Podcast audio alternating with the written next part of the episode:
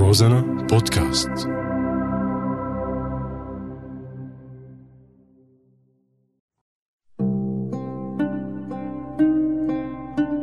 بعدك على بالي. الحقيقة يلي لازم نعترف فيها أنا وإنت إنه نحن ما عنا طائفية والدليل إنه علي ومحمد وعمر وأبو بكر وجورج والياس وطوني ويعقوب وناجي وأدهم وعباس وحيدر وشيركو وآرام وصلاح الدين ساكنين بحارة واحدة. أبدا نحن لسنا طائفيين ولا عنا أي أحقاد إثنية وعرقية. مشكلتنا الحقيقية مين بده يحكم مين. هاي المشكلة الصراع من أجل كرسي. وهذا الصراع بيعمل طائفية وربوت وفقيد وإيدز ومرارة وزايد وأبو خريون وبيعمل غمامة سودة بيناتنا.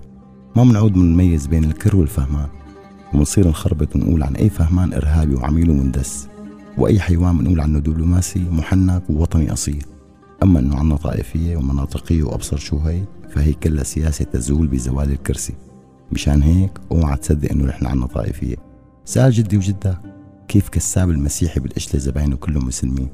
وكيف أبو حسن بباب توما ملك التمر هندي والسوس؟ مسلم سني وزباينه كلهم مسيحية. سأل كيف إيران فايتة للعظم بحارة الجورة والعمارة اللي كانت أحلى حارات الشام؟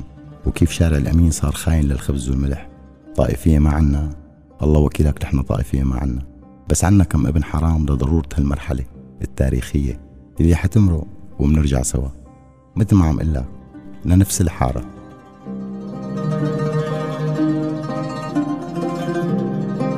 وبعدك على بالي.